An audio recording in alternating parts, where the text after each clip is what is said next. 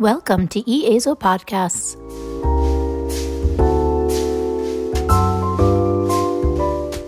Today, Professor Giancarlo Pruneri is joining us for an EASO podcast on low hormone receptor positive breast cancer.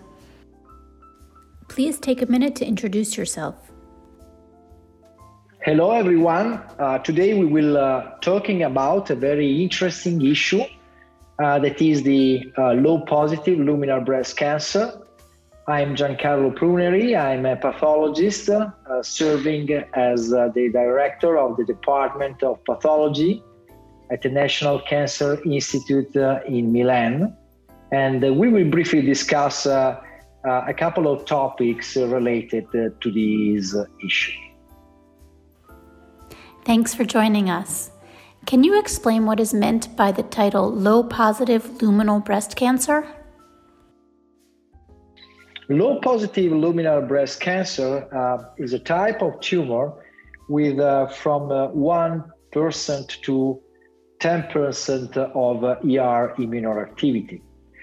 Uh, with regard to the definition, it is very important uh, to specify the fact that in a pathology department, this kind of analysis is made usually just in a tissue block by using immunohistochemistry and counting uh, a number of neoplastic cells, assessing ER immunoreactivity in a semi quantitative way.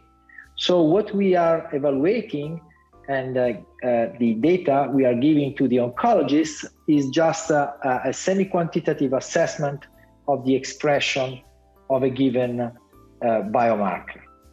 So, uh, ER low positive breast cancer is a, a subtype of uh, uh, breast cancer, accounting from 2% uh, to 3% of all the invasive tumor. And uh, let me tell you that uh, these kind of tumors are biological more similar to triple negative breast cancer than to luminal breast cancer. So in the definition, this would be preferable to omit the term luminal and just uh, stating uh, this uh, um, subpopulation of tumors as ER low positive breast cancer. In fact, we know very well from studies based on gene expression analysis, then uh, uh, whenever you are analyzing uh, a subpopulation of patients with immunohistochemical ER assessment ranging from 1% to 10% of expression, most of them uh, are falling within the category of basal like. Uh, there is especially one study in which uh, the PAM50 classifier was used, and the others uh, assessed the molecular class by ER status.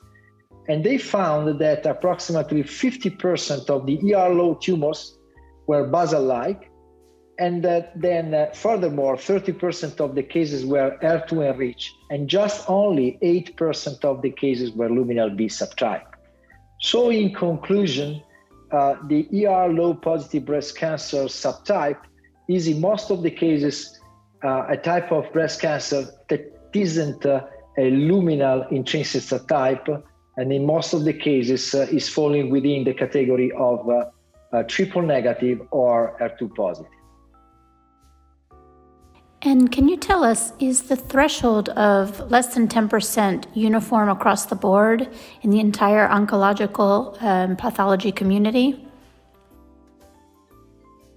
So uh, I wouldn't I wouldn't say that uh, the threshold is uniform. Let me uh, first of all uh, state that uh, uh, of course we are following the ASCO guidelines in which uh, it, it is uh, stated uh, very precisely that the threshold for considering a tumor as ER positive is 1%.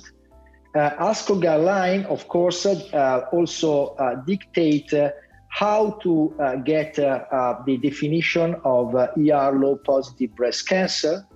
And I mean, it is very important to underline the fact that uh, this kind of evaluation is reflecting probably the heterogeneity of ER expression within a single tumor. So the ASCO guideline is suggesting that whenever you have a case uh, with uh, uh, less than 10% of ER positive cells, you should first of all try to, you know, um, ascertain the analytical validity of your evaluation. Um, in, in the, in, I mean, basically, you have to re-review the controls, uh, asking to a second reviewer to confirm interpretation, and also evaluate if it is possible uh, quantitative digital, digital image analysis to confirm the interpretation, and also compare, if it is available again, the result with what, what is, was uh, previously uh, evaluated in, uh, in uh, uh, previous analysis. So this is because it is possible to have a, a, some kind of heterogeneity in the expression of ER. And since ASCO is stating that the tumor should be considered as ER positive when it is uh, when there is uh, uh, immunoactivity in at least one percent of the cells, it is very important to ascertain that the results are uh, reliable enough. I see. Thank you. Can you give us a little information about the guidelines that are recommended regarding this question? Surely, I mean, it is very important to, um, you know, uh, discuss what has been uh, um, uh, uh, um, reported in the uh, St. Gallen conference in 2021. Uh, the panelists were asked to uh, state uh, which which threshold they use to consider a case as too low, and they were split in, two categories, 50 and 50 percent, uh, according to the threshold or 1% or 10%. So um, uh, Uh, of course we are uh, uh, uh, um, we are based in our classification as uh, we previously mentioned to the ASCO-CAP classification, and um, we know that the ESMO guidelines, the NCCN, and the IOM guidelines they basically refers to ASCO classification. So we have uh, uh, two threshold, uh, one percent in the ASCO classification in our guidelines in order to um, state that the tumor is ER positive, and 10% in order to state that the tumor is uh, a low positive breast cancer. Let me tell you that it, it uh, that it, uh, is underlying the fact that it is very important to render the results of your immunohistochemical analysis in your daily practice in the pathology department, not using a threshold in your report, but just stating uh, the raw data. So, for example, in my department, we use to uh, render the ER immunoreactivity in our cancer samples as the percentage, the overall percentage, for example, 5%, 15%, 85%, without uh, mentioning the threshold. And this is because the threshold can, can of course, uh, um, vary according to the uh, data stemming from the clinical trials. So again, it is very important to state that there are very uh, strict guidelines, but uh, that is uh, um, even more important to adhere to this guideline with uh, uh, using a very strict and reliable approach in, in the identification of uh, ER immunoreactivity. Would you be able to comment on the two thresholds which are used for defining positive HR status, greater than 1% versus greater than 10%? The 1% nuclear staining cutoff was based on the concordance analysis with reverse transcription PCR in a clinical trial and uh, it is very important that this concordance were, was based uh, to 1% of immunoreactive cells. Uh, later in 2020, the American Society of Clinical Oncology uh, guidelines, as we discussed, adopt this cutoff as the ER positive standard. Um, and however, in the 2020 update guidelines, the expert panel acknowledged that limited data had been shown uh, regarding the benefit of endocrine therapy for tumors with uh, estrogen receptor immunoreactivity from 1% to 10%, uh, which uh, we now termed ER low positive uh, breast cancer.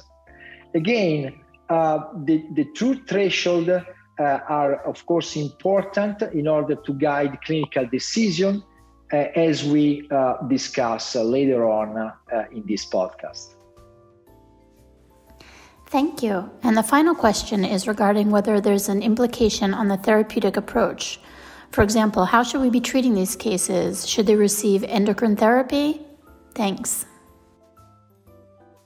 So, uh, we know that retrospective and non randomized studies uh, uh, cannot address the potential benefit of endocrine therapy uh, for at least uh, you know uh, the uh, uh, uh a couple of patients with uh, one percent to ten percent of ER positive tumors, and I mean we also know that there is a relatively low toxicity of endocrine therapy in general.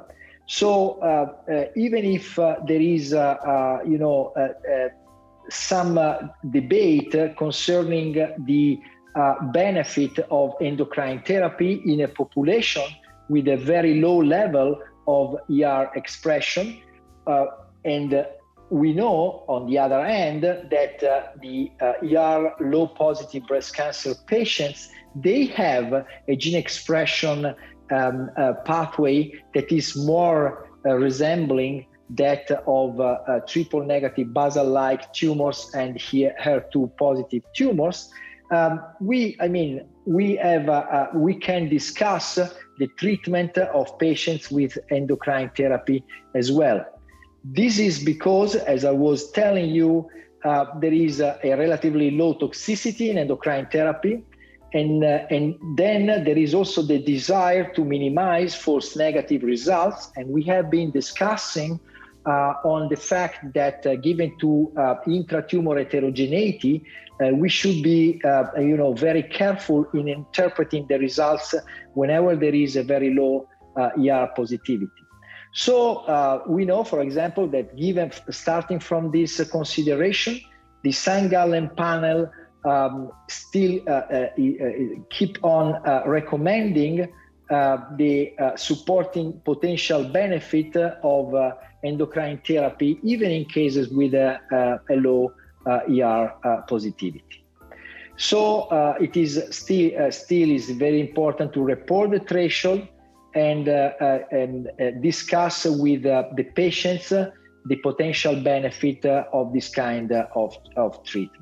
Let me also add that uh, nowadays we have been uh, discussing on the uh, potential benefit of, C- of CDK4/6 inhibitors in the adjuvant setting. The data are still, you know, not so solid, uh, but it has been reported that possibly, and especially in the monarchE trial, uh, the level of ER positivity and PGR positivity may influence uh, the response of uh, uh, to CDK4/6 inhibitors in the sense that the higher um, the level of ER and PGR, the lower the level of uh, the, the, the, benefit of the CDK4/6 inhib- inhibition. So, in conclusion, um, of course, uh, uh, the, posi- the, the positivity in less than 10% of of the cells for uh, estrogen receptor, um, you know, should uh, uh, um, should push uh, to a more close and more precise evaluation of the immunohistochemical results and also to a consideration of giving of giving or not endocrine therapy or in the future CDK4/6 inhibition to our patients. Um, this, in my opinion, uh, should also um, uh, push to a more uh, comprehensive approach of uh, uh, endocrine positive tumors. Um, still now, until now, we have been just evaluating ER, PGR, Ki67, and HER2. Possibly in the future, it would be more, you know, um, informative to add to this traditional evaluation um, uh, biological assays, including uh, gene expression profiling and, if it is say, uh, available, uh, genomic uh, data. Thanks again for being here with us. We hope you enjoyed this EASO podcast.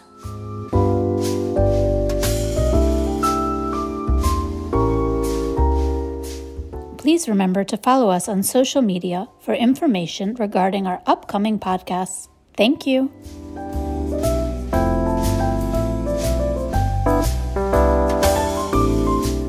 Thanks for listening and see you soon on the EASO website.